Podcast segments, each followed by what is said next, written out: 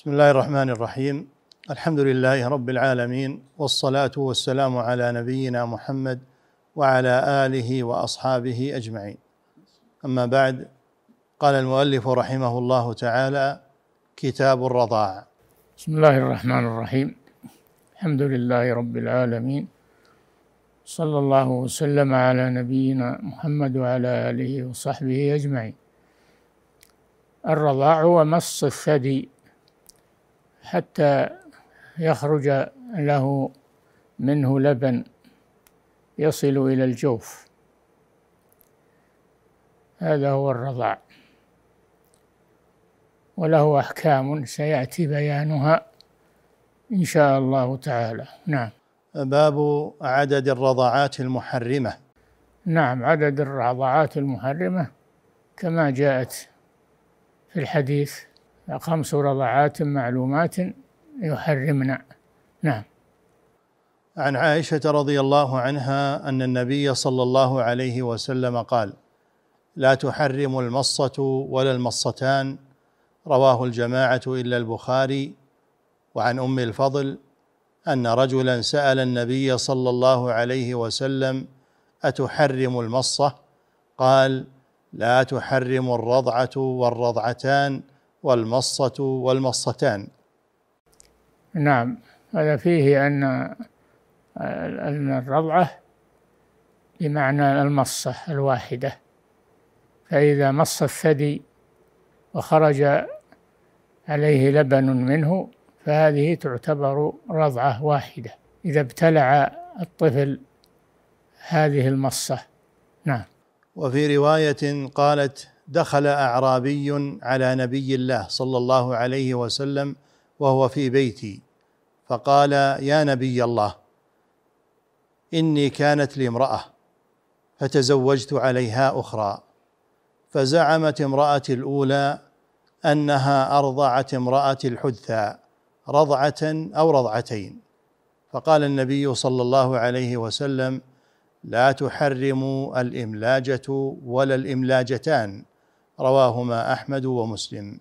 نعم هذا فيه بيان أن عدد الرضعات المحرمة ألا تقل عن خمس خمس رضعات.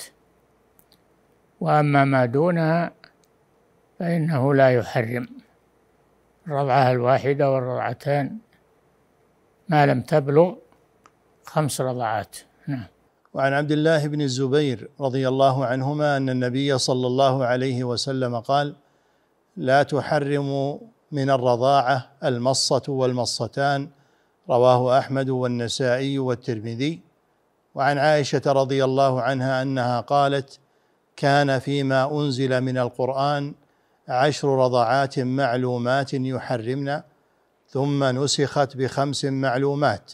فتوفي رسول الله صلى الله عليه وسلم وهي فيما يقرأ من القرآن رواه مسلم وأبو داود والنسائي وفي لفظ قالت وهي تذكر الذي يحرم من الرضاعة نزل في القرآن عشر رضعات معلومات ثم نزل أيضا خمس معلومات رواه مسلم وفي لفظ قالت أنزل في القرآن عشر رضعات معلومات فنسخ من ذلك خمس وصارت إلى خمس رضعات معلومات فتوفي رسول الله صلى الله عليه وسلم والأمر على ذلك رواه الترمذي. نعم هذا فيه بيان عدد الرضعات المحرمة وأنها خمس رضعات. والمراد بالرضعة المصة. المراد بالرضعة المصة بحيث يمص الثدي ويدر عليه لبن يبتلعه الطفل فهذه رضعة.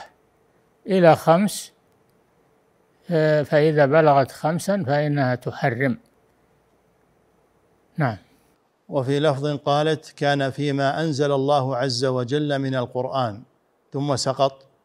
لا يحرم إلا عشر رضعات أو خمس معلومات. رواه ابن ماجه. نعم. استقر الأمر على خمس رضعات وتوفي رسول الله صلى الله عليه وسلم والأمر على ذلك. نعم. وعن عائشة رضي الله عنها أن رسول الله صلى الله عليه وسلم أمر امرأة أبي حذيفة فأرضعت سالما خمس رضعات. وكان يدخل عليها بتلك الرضاعة. رواه أحمد. وفي رواية أن أبا حذيفة تبنى سالما وهو مولى لامرأة من الأنصار كما تبنى النبي صلى الله عليه وسلم زيدا.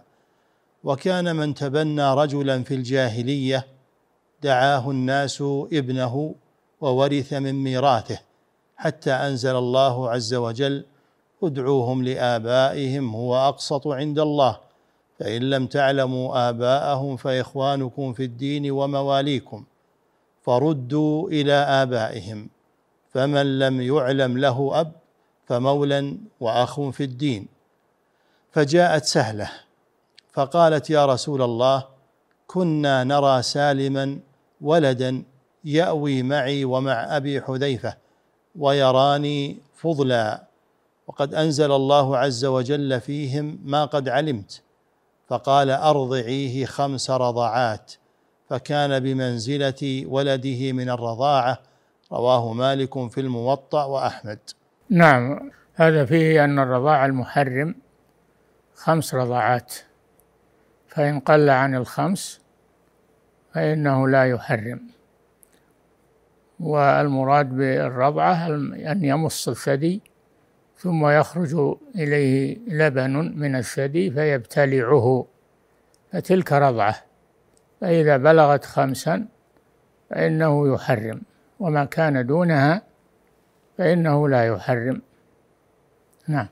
باب ما جاء في رضاعة الكبير عن زينب بنت أم سلمة قالت قالت أم سلمة لعائشة إنه يدخل علي الغلام الأيفع الذي ما أحب أن يدخل علي. فقالت عائشة أما لك في رسول الله صلى الله عليه وسلم أسوة حسنة؟ وقالت إن امرأة أبي حذيفة قالت يا رسول الله إن سالما يدخل علي. وهو رجل وفي نفس أبي حذيفة منه شيء. فقال رسول الله صلى الله عليه وسلم أرضعيه حتى يدخل عليك. رواه أحمد ومسلم في رواية عن زينب عن أمها أم سلمة أنها قالت ابى سائر أزواج النبي صلى الله عليه وسلم أن يدخلن عليهن أحدا بتلك الرضاعة. وقلن لعائشة ما نرى هذا إلا رخصة أرخصها رسول الله صلى الله عليه وسلم لسالم خاصة فما هو بداخل علينا أحد بهذه الرضاعة ولا رائينا. رواه أحمد ومسلم والنسائي وابن ماجه. نعم هذا فيه أن الرضاع إنما يكون في الحولين. أما ما كان بعد الحولين فإنه لا يحرم ولا أثر له. وإنما ما صار من سالم مولى أبي حذيفة فهذه رخصة خاصة. نعم. ولا يقاس عليها فضيلة الشيخ؟ لا. من كان في مثل الحاجة ما يقاس. لا. أحسن الله إليك. وعن أم سلمة رضي الله عنها قالت قال رسول الله صلى الله عليه وسلم لا يحرم من الرضاع إلا ما فتق الأمعاء في الثدي وكان قبل الفطام. رواه الترمذي وصححه. هذا يبين أن الرضاع إنما يحرم في حالة خاصة وهي وهو أن يكون ما فتق نعم؟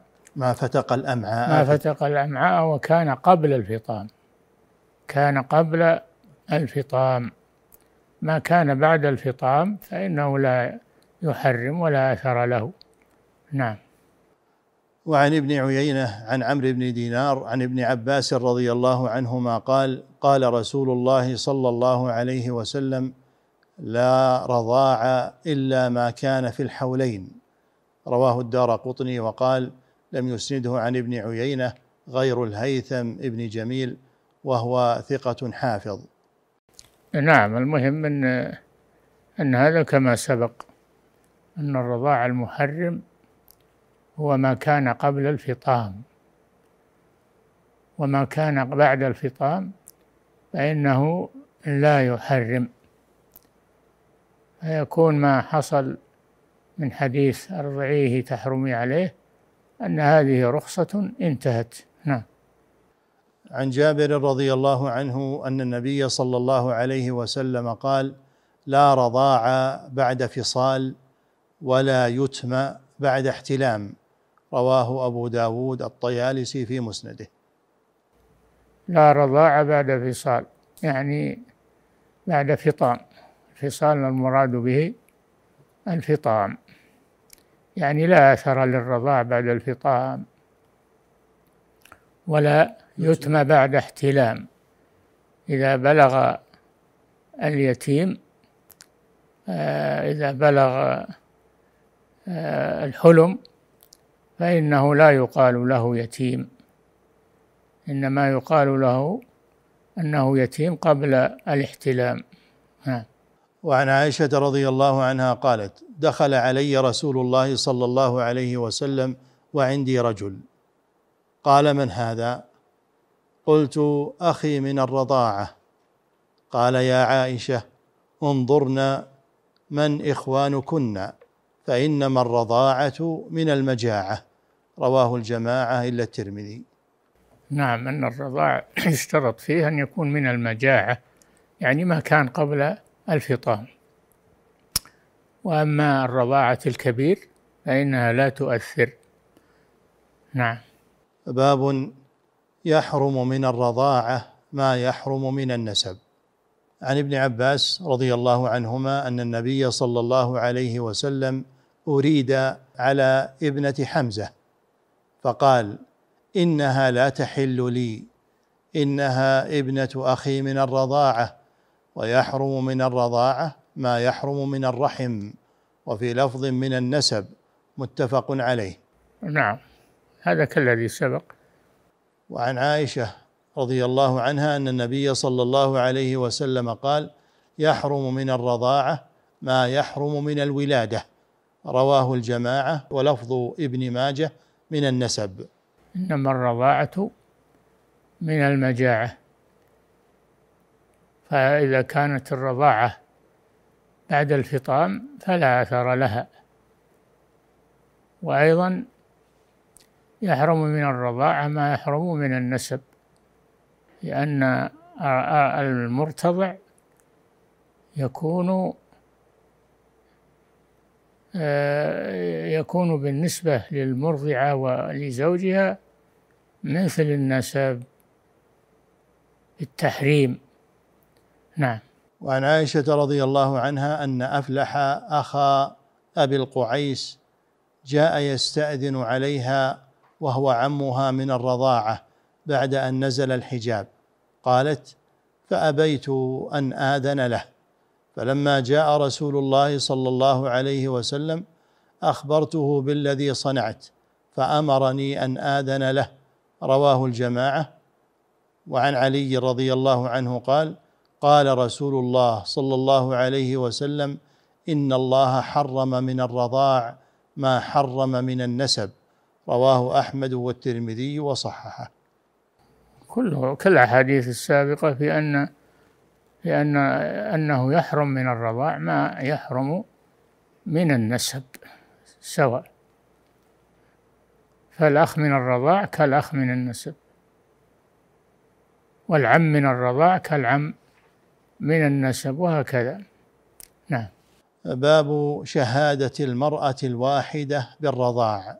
نعم أن الرضاع يثبت بشهادة امرأة واحدة ولا يحتاج إلى شاهدين. لأن هذا من اختصاص النساء ومعرفتهن. نعم.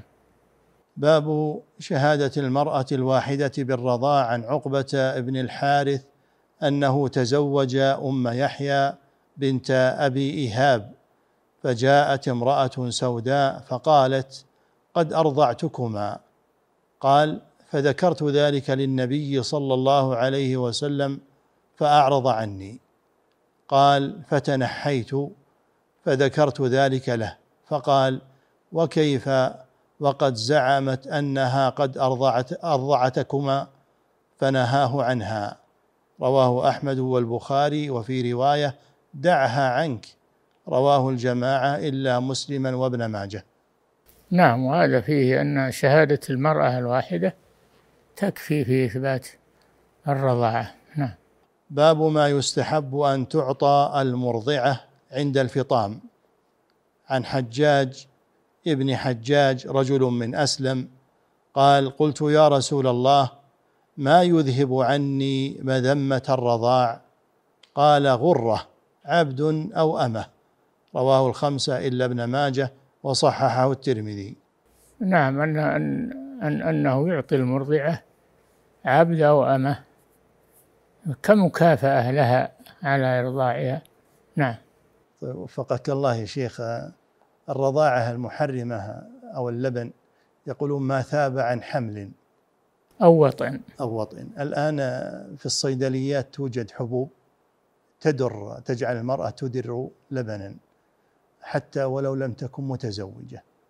فهل يكون محرما هذا؟ نعم فتق الأمعاء وكان قبل الفطام. فإذا كان يفتق الأمعاء ويغذي فله له حكم. وش المانع؟ والحمد لله رب العالمين وصلى الله وسلم على نبينا محمد وعلى آله وأصحابه أجمعين